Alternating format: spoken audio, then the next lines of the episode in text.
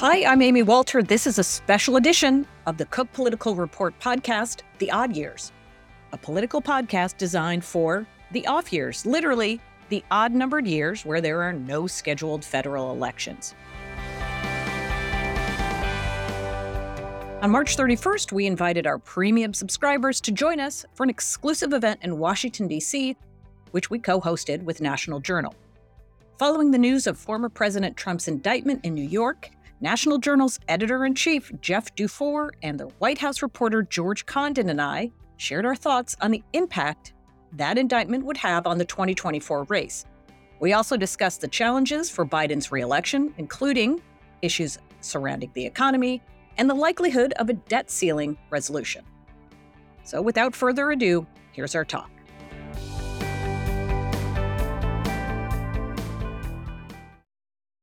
Morning, everybody. Thanks for coming. My name is Jeff Dufour. I'm the editor in chief of National Journal. Joining me today, um, very little introduction, but I'm going to give them one anyway. Uh, Amy Walter, publisher and editor in chief of Cook Political Report. Uh, you probably know her from Meet the Press, PBS. Uh, you may even know her from National Journal, where she was the editor of Hotline from 2007 to. And um, National Journal's White House correspondent, George Condon. Uh, George has covered, interviewed, interviewed nine presidents, correct? Yeah. 10 presidents, Wow. I'm sorry, 10 presidents, uh, and reported from 88 countries. He has been a past pre- or he is a past president of both the Gridiron Club and the White House Correspondents Association. So, um, what happened last night?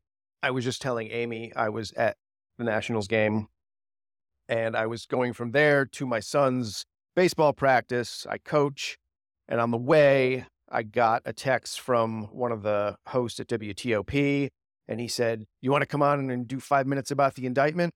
I said, "What? What indictment? Is it Bragg or was it somebody else?" Said, no, it was Bragg. Oh, okay. I guess I have to go on Twitter during my son's baseball practice now. Um, so f- initial thoughts on this from the two of you. Um, everyone, Republicans, Democrats, everybody sort of retreated into their predictable corners now. Amy. I'm going to channel Don- inner my inner Donald Rumsfeld for a minute about known knowns, known unknowns, unknown unknowns. We're deep in the known unknown category right now. We know there's an indictment. We expect to see the former president going up to New York next week. We expect this process. Well, actually, we don't even know. We don't know what this process is going to look like as the part of the unknown during that what will that be like that actual event of a former president of the united states going and getting arraigned in front of will it be a big crowd? Will there be protests? Will there be violence? Right? Those are some of the unknowns. We obviously still don't know what the indictments are. So that gets unsealed at some point tuesday potentially theoretically. Um, we don't know if this is um, so those are the things those are the unknowns of that uh, many of the unknowns. The known is as you said predictably everybody going into their corners republicans rallying around the president. What does that actually mean? Does it i've seen a lot of hot takes. This means that the nomination is wrapped up for donald trump. Really? It is? Okay. I'm glad everybody already knows that. We can just fast forward ourselves through 2024. We do know that, yes, this is going to be a moment where Republicans feeling as if a political case been being brought against Donald Trump once again, the, the continuing frustration that many Republicans have about what they see as a political system designed to keep Donald Trump away from the Oval Office. But does that hold continuously for the next how many more months before we get to the nomination. More important, I think a lot of voters can hold two thoughts at the same time. One is yes, this is an incredibly political um, decision by the Manhattan prosecutor. And I'm also at the same time worried that Donald Trump, as a candidate, has been damaged for the general election. And that will have an impact on how I vote. That's channeling a Republican voter. Um, what does it mean for uh, the what does it mean too when it's the beginning? I know there's a lot of conversation right now about this was the wrong case to bring. It would be better to see the the first indictment of Donald Trump just for from a political standpoint to be about January 6th or to be about the case in Georgia. But those could also still happen. This is not the beginning of the end. So we still have a lot of unknowns at this point in time. I think fundamentally, um, what we have is in this era of Trump, we, what we've had continuously, which is a series of seemingly seismic events that don't move the needle all that much in terms of our partisanship, the way people perceive the president, but it could absolutely have an impact on how the 2024 race shapes up, especially in the Republican primary. Yeah, I, I would just also add, you're right. We need to be humble uh, in our predictions on on Donald Trump. Uh, you know, going back to uh, oh, calling Mexicans rapists, his candidacy is over, and uh, Access Hollywood, his candidacy is over. So let's let's be a little more humble about predictions and just talk about what we know. One thing we do know is how Donald Trump is going to respond to this. And he's going to respond politically. Uh, and he already has uh, what he did after impeachment uh, and after the Russia investigation. He's, uh, he's already been calling uh, members of Congress, you know, investigate uh, Bragg and, you know, stop this investigation. He's going to learn that this isn't a political operation like uh, impeachment or like the Russia investigation. He had Mitch McConnell guiding the impeachment trial in both cases. He has no control over over the judge. Attacking the judge is not going to pay off for him. You cannot have the political response, and that's what we've seen from him uh, so far. Uh, and I, I think he's going to learn that that isn't going to work. Can you talk a little about can you talk a little about also about what the White House's response has been, or lack of response so well, far, it, and what I'll, it might be? I, I brought the uh, the official White House response here from uh, the uh, the the president this morning. As he was on the South Lawn, uh, leaving uh, for Andrews, uh, he had six words: "I have no comment on Trump," and that's the smartest thing they could do. A, it's right on policy and they have a long-standing policy of not responding to ongoing legal processes. But it's also very smart uh, politically. I mean, you have a split screen uh, today. Uh, just before this started, the president arrived in Mississippi. He is going to be seen today uh, in a Republican state uh, showing empathy for people who've lost their homes uh, and promising the government will be there for him. And when he gets back to the White House, he'll be talking about jobs and the inflation report. That's his side of the screen. The other side of the screen is Donald Trump talking about whether or not he's going to be handcuffed and what the process will be. That's a split screen the White House can live with. And they have told all the aides do not talk about Trump. I don't think you'll see the discipline on the Hill. Democrats will be talking about it. But I, I do think, maybe naively, that you'll see that kind of discipline at least for a while at the White House. So we can get into a little more of the specifics there in the Q&A, but more broadly on the 2024 race, and then we'll get down to some down ballot stuff later. Um, can we learn anything from the horse race polls that we've seen so far?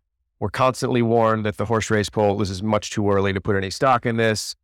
But we see that DeSantis continues to be talked about and continues to be elevated as the possible uh, foil to Trump.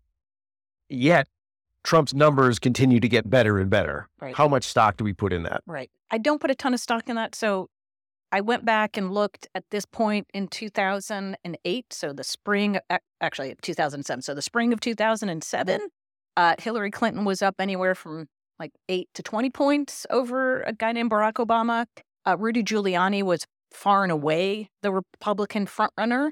Uh, in 2016, as we know, at this point, it was a guy named Jeb with an exclamation point and uh, Scott Walker, who were vying for the uh, frontrunner status. Trump was basically at one or three percent somewhere in there.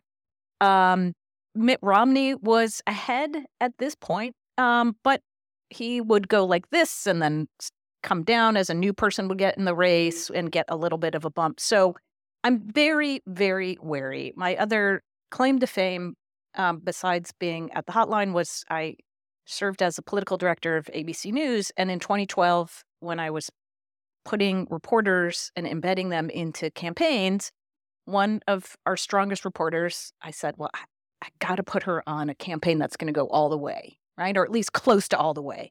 And I said, Listen, I'm putting you on a really good race. I think I think this this is going to be good for you uh, and the rest of your career because you're going to have a front seat to this process. I'm putting you on Rick Perry's campaign. That guy, I think this is going to be big. Uh, six weeks later, she was not on the trail anymore. So I very, very skeptical. But we do know what we can know are the following things. Donald Trump remains the frontrunner because he has a 100% name ID and he's well liked within the party. Uh, so we start there. Now, you can look at the polls right now and say, based on those things, 100% name ID, former president, well liked, should he be higher? Right? Should he be at 85%? Right? So being up by 10 or 20 or whatever it is in the latest polls, that's not that great. Um, you can also, though, look at it, and I think uh, this was Whit Ayres polling. Uh, Republican pollster did this for the Bulwark recently, looking at Republican primary voters and sort of putting them in buckets.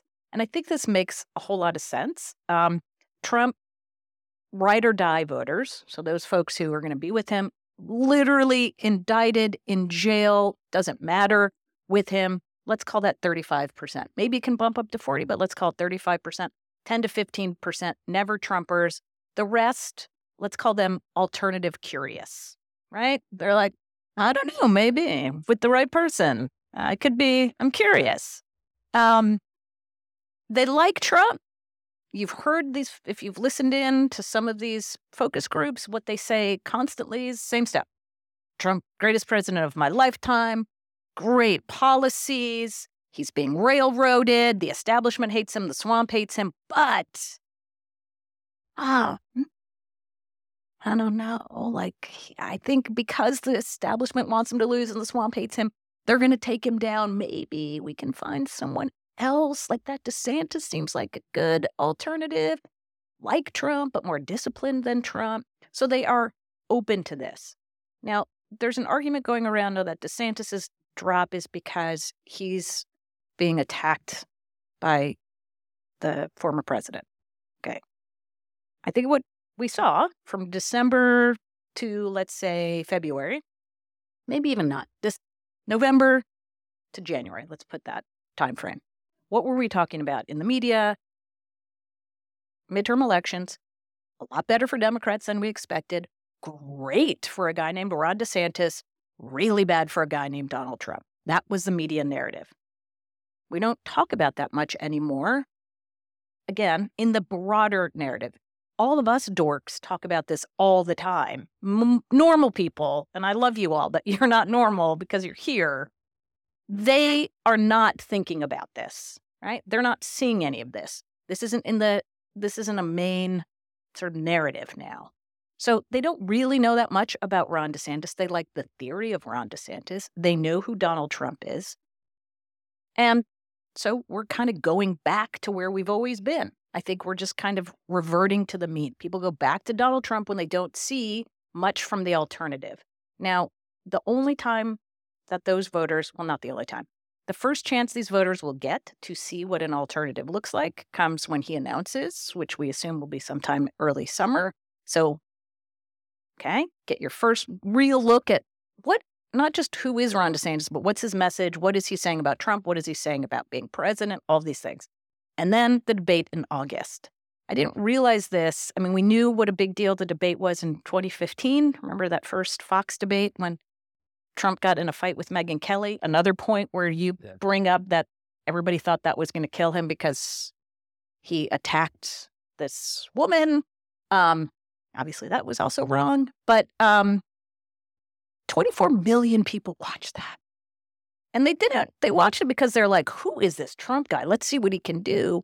I think we're going to get even more than that. Everybody knows what Trump's like, but they don't know who these other people are like. And that is really and truly, if you think, where's the make or break moment for somebody not named Donald Trump, but especially DeSantis? It's it's August. You agree? Disagree? You have any thoughts? Well, when people bring up the electability argument, I revert back to two points. Number one is that the electability argument carried very little water in many key states in 2022. Um, in, I mean, Republicans essentially flushed oh, uh, a governor governor's race and a Senate race in both Pennsylvania and in Arizona uh,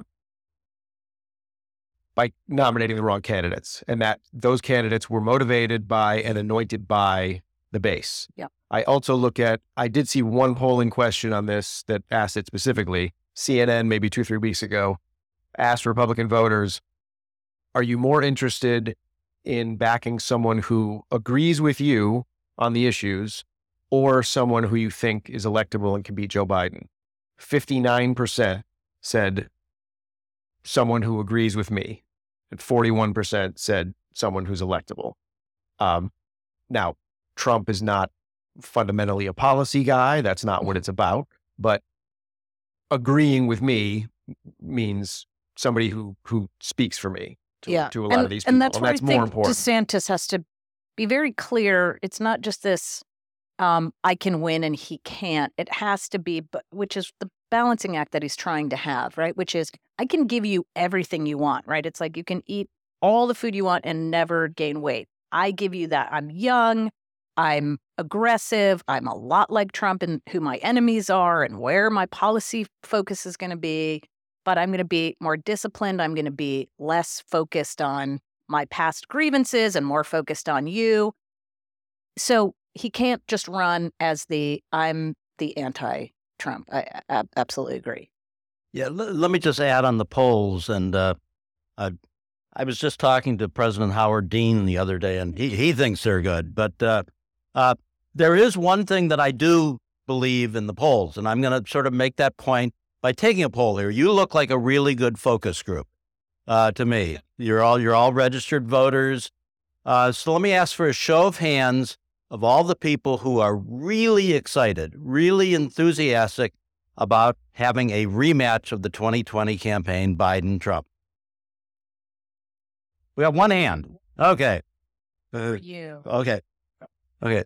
That that is that is showing up in the uh, in the polls. Uh, I, I uh, the post ABC poll showed 58% of Democrats want somebody other than Biden.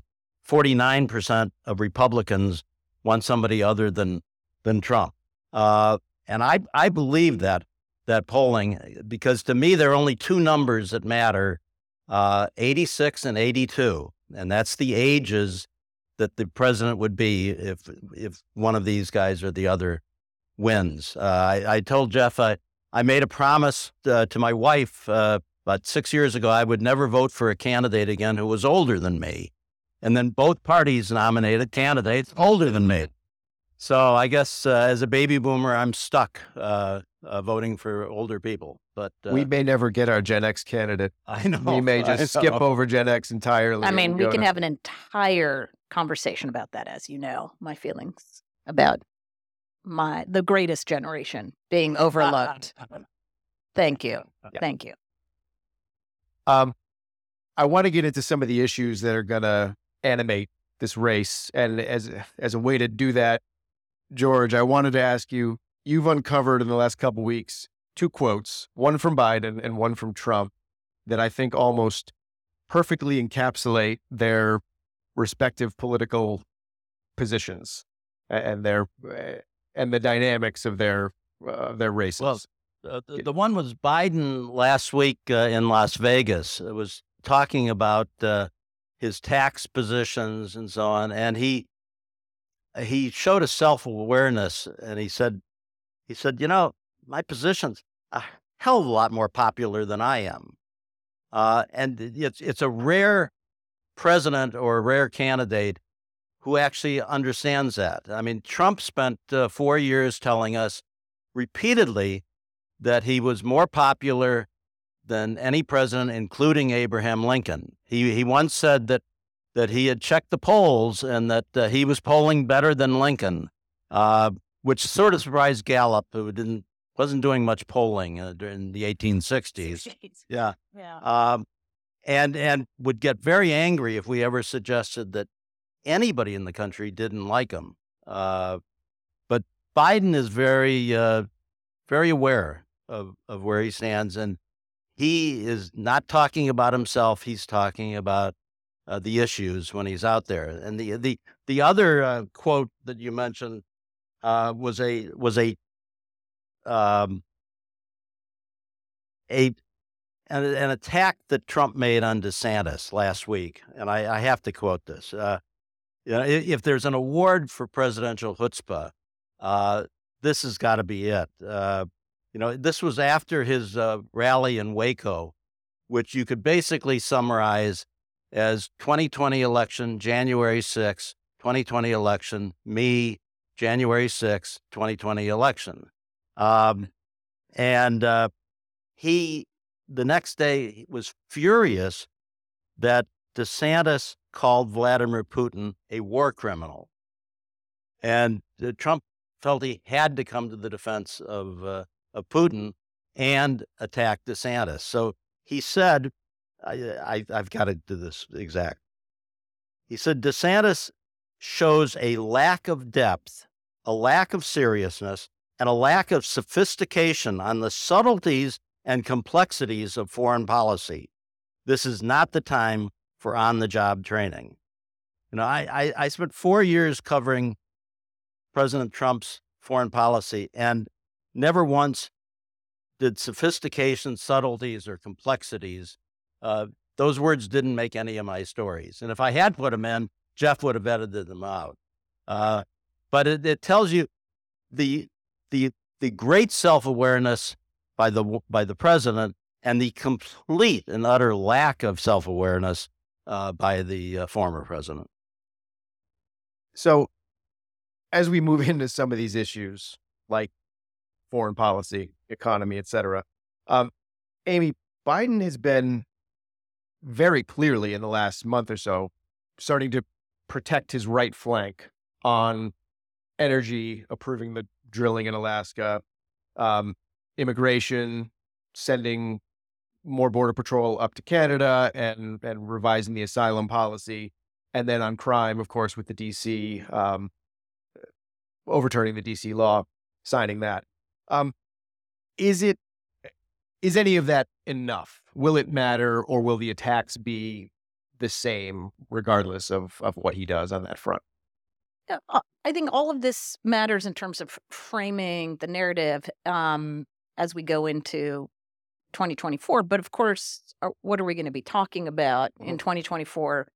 That goes in again to my Donald Rumsfeld known unknowns, whether it's the economy or immigration or what Donald Trump wants to talk about if he's the nominee or whoever the other nominee is, what they want to be uh, focused on. I think George made a really good point, which is that the policies themselves popular, but Biden not. Why? Why is that the case? Some of it is just our partisanship. We know this, but um, it's becoming even more apparent that opinions about the economy are as tied to your partisanship as they are anything else. Uh, and it, it had been there. Uh, the the Michigan Consumer Survey has been looking at partisanship and um, and opinions about the economy for years now, and there'd always been an appreciable gap between okay, if you're a Democrat and a Republican's in office, uh, as the president, you feel more pessimistic about the economy. If your party's in charge, you feel more optimistic. So there's always been like a 20 point gap there, partisan gap. When Trump came into office, it ballooned to a 55 point gap. And I don't know where we are now because they need to rerun these numbers. So I would like to see where we are with Biden, whether that was a unique Trump thing or whether we're there permanently. The fact that in 2022, you could have a president with approval ratings as low as his were, 40 year high inflation, and Biden's economic approval ratings as low as they were, and still do relatively well was quite, quite telling of the people who said that the economy was not so good, so they didn't think it was terrible, but they didn't think it was good, they voted for Democrats by 27 points. So, you know, the things that we normally use as our guideposts for elections opinions about the president, his handling of the economy, handling of the presidency, right direction, wrong track. They're helpful, but they don't tell us everything. And in fact, I feel like they tell us less now than we knew uh, but in the in the older days, um, Trump's success um, in 2020 was that he came as close as he did, given how low his approval rating was. Um, and so I don't think we're going to be back to a place where we were in the old days, where if you're not at 50 or above, you're going to lose the White House. The only question is how low can you be and still be able to win a um, an electoral college victory. There's a real dichotomy there. I I just saw his numbers on the economy in right around the Afghanistan pullout even. His numbers on the economy were still pretty close to 50-50, 46-54, something like that. Um, now, a year and a half later, with inflation getting better and with unemployment still rock bottom and the consumer confidence numbers ticking back up, um, his approvals on the economy have gotten much, much worse. Even as the even as the indicators have gotten better, he's down to I think 34 approval yeah. on the economy now, much worse than his overall approval. Well, and the day to day life expenses, especially food, have not gone down. Right. And so it, you can be told over and over again the economy is getting better, but you're paying seven but you're paying more, regardless, right? or whatever it is that you're buying that is not back to its normal yeah. level. Um, I, I, would just add if you look at the issues that are going to be at play in this campaign, I really don't think it's going to be specific issues, uh, you know, uh, whether it's healthcare, uh, jobs, or anything. It's it's going to be bigger things than that. Uh, I think it's going to be uh, drama versus stability, and uh, and and sort of normalcy versus crazy again, and that that was sort of what we saw in 2020. And I think we'll see that again if we have these same two candidates. And the, the second point I would make is uh, a, a, lesson from Bill Clinton. Uh, I, I, remember I had a conversation with Bill Clinton once after the uh, 92 uh, election, and he, and he sort of surprised me. He said, You know, Bush could have beaten me. Uh, he said, I kept waiting for him to talk about the future, to talk about what are you he was going to do in the second term.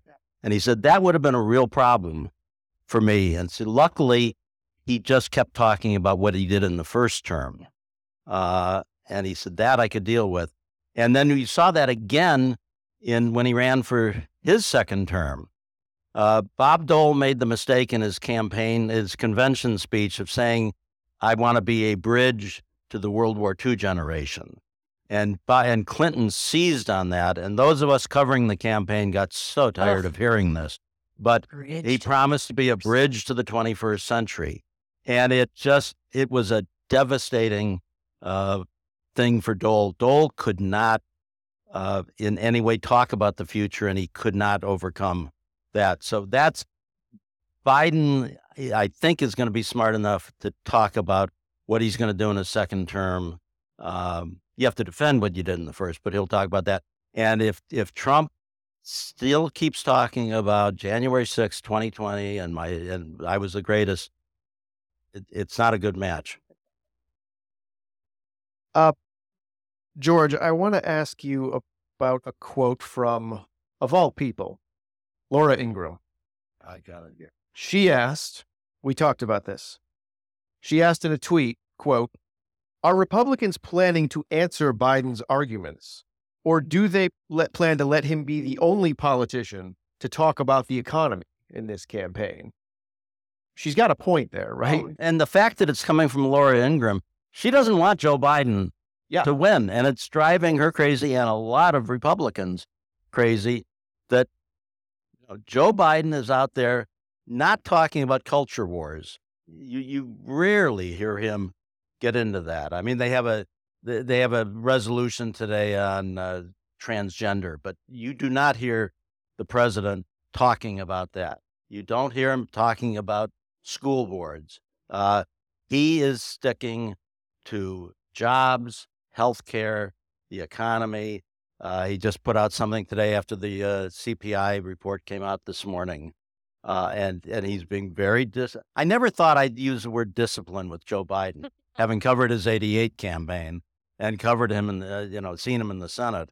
Uh, but he is being disciplined uh, on the message on that, and the other side is not. So uh, Laura Ingraham, from a Republican standpoint, it's a it's a good concern.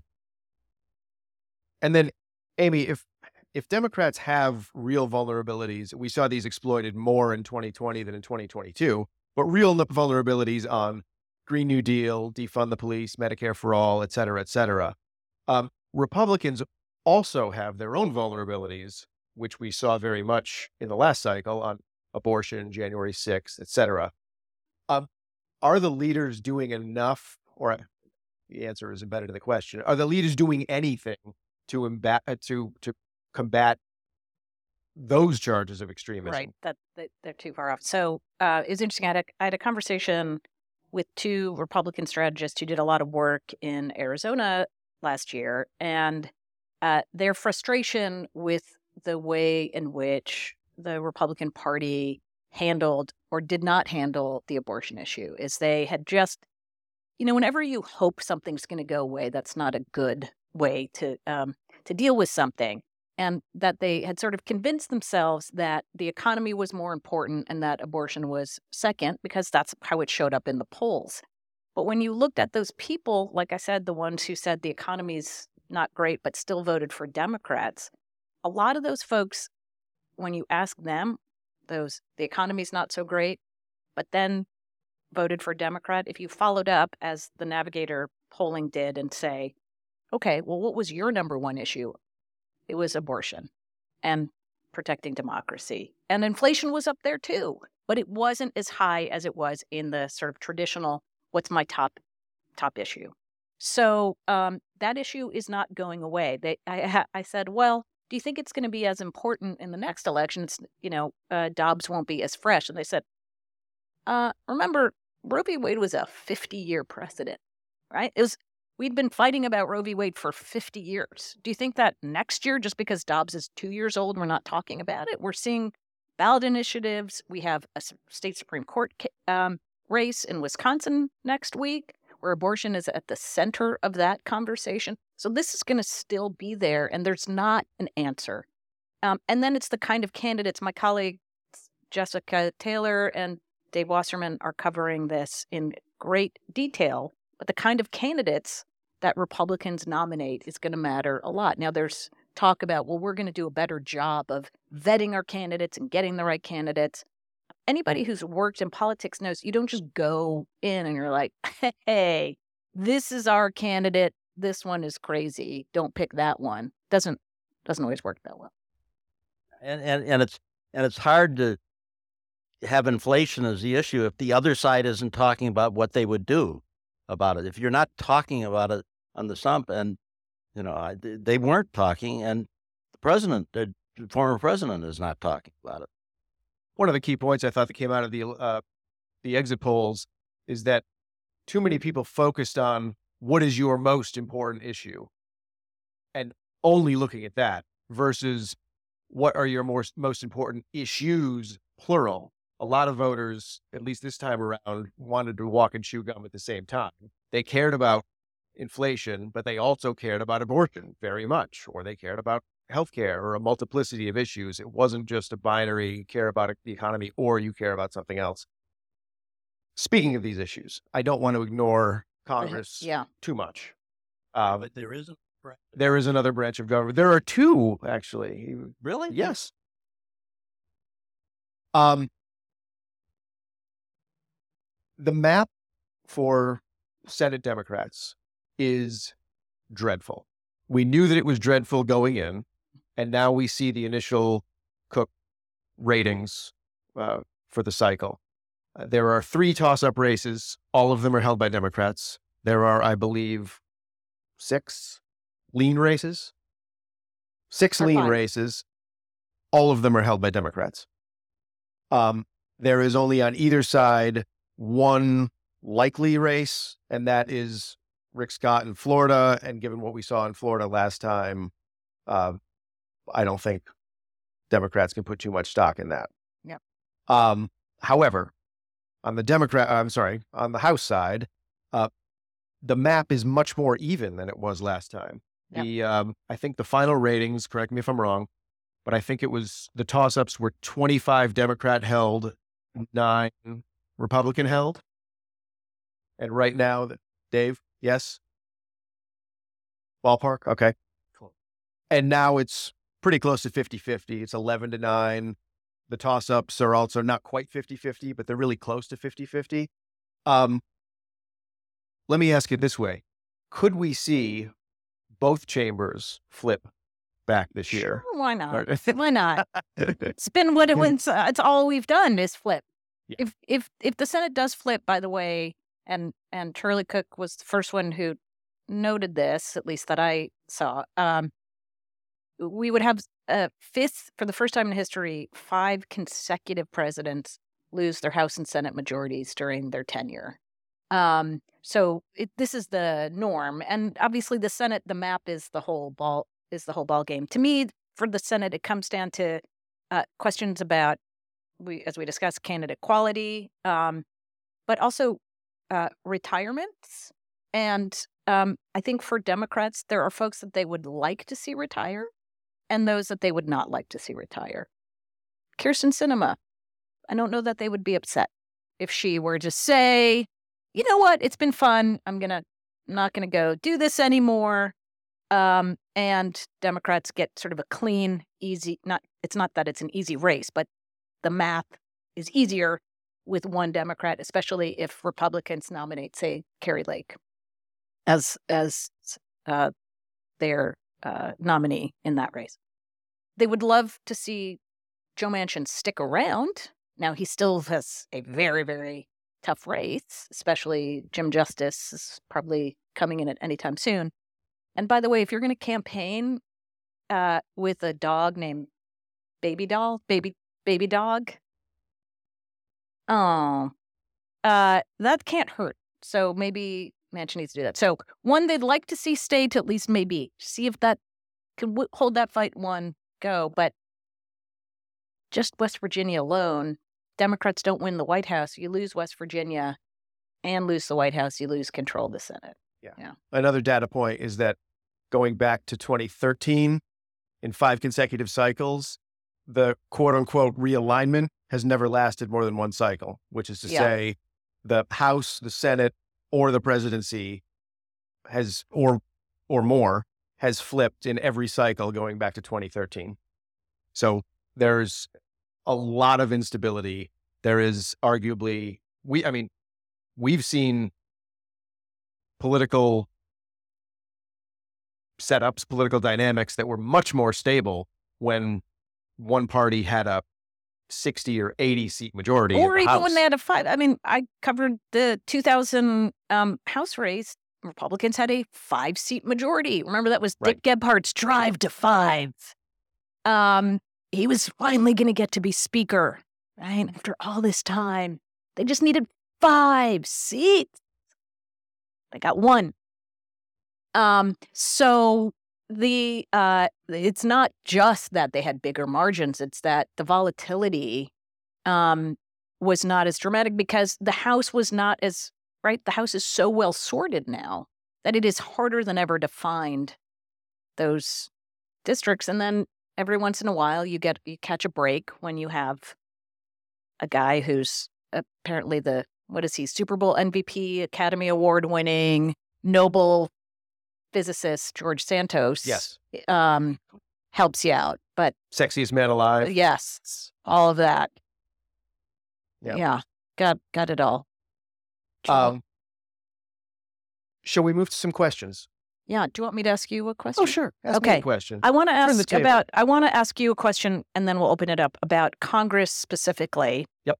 Um, a few weeks ago, I was at a, an event, and the, the talk amongst people who are in this business was about the debt ceiling. And one person said, "Look, the debt ceiling. It's kind of like a kidney stone.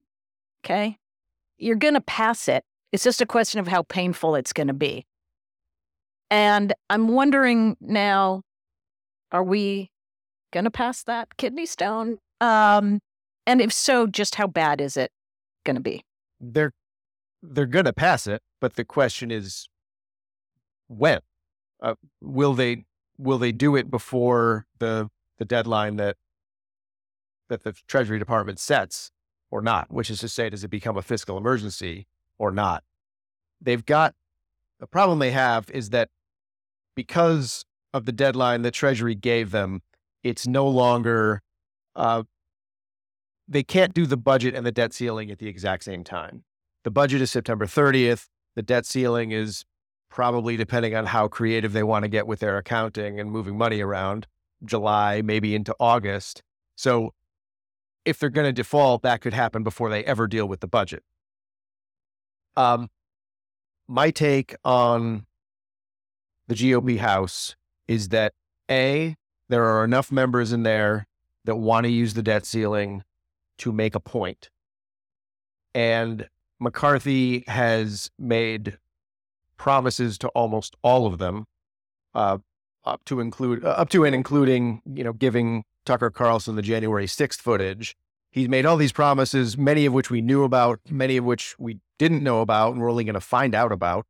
Um, there's a huge percentage of their, of his caucus, may, probably not fifty percent, but a lot of them who are more than happy to risk a default to make this point. We already had last week the um, Ways and Means Committee pass this bill to uh, essentially rank which bills we're going to pay first if we end up defaulting. Uh, that's not going to go anywhere in the Senate, but it shows how serious they are in the House about this posture. So I am not confident at all that that this is going to be taken care of before it's a crisis, before we see the Dow drop five thousand points, and before we're you know uh, people, foreign governments start pulling their money out and everything else, and then it becomes a real problem, and then they act. I'm not confident there because I only see the political will to to prevent it on one side. The other side, I'm not convinced they have the political will yet. And and at the White House, they are determined to force the Republicans to specify Right. what cuts you want to make. Uh, t- uh, because if you want to get to a balanced budget in ten years, as as they promise, uh, the cuts are pretty draconian. Uh, and as- as long as the the president believes that if you can force them to do that, you're going to win the argument because people don't want the specific programs cut. Right. The numbers simply don't work anymore. If you're not going to touch entitlements, which Republicans now say they don't want to do, up to and including Trump says he doesn't want to touch entitlements, and you're not going to touch the military, which they also say they don't want to do, you're only going to do this on discretionary spending. You're talking about 40% cuts to the federal government across the board in order to balance this within 10 years. Right. And it's not just entitlements. You'd have to cut all border enforcement. Uh, eh, all the things that Republicans like would have to be cut too. Right. Right. So I don't I don't see an easy path forward at all. Um, I think we all may want to reassess our August vacations a little bit. I'm sorry to sorry to say that. That's it for this special edition of The Odd Years. Be sure to follow The Odd Pod on your favorite podcast platform. Those of you who would like to hear more from National Journal, please check for the link in the Odd Pod notes to subscribe to Jeff's weekly Sunday newsletter. To be first to get the latest on Cook Political Report race ratings and all of the analysis behind the ratings, be sure to subscribe to the Cook Political Report. This will also unlock special bonus content from the odd years and invitations to attend virtual briefings in our 2024 election series. Leave a review, and if you're a Cook Political Report subscriber, check out our exclusive bonus content, cookpolitical.com. See you next time at the Odd Years.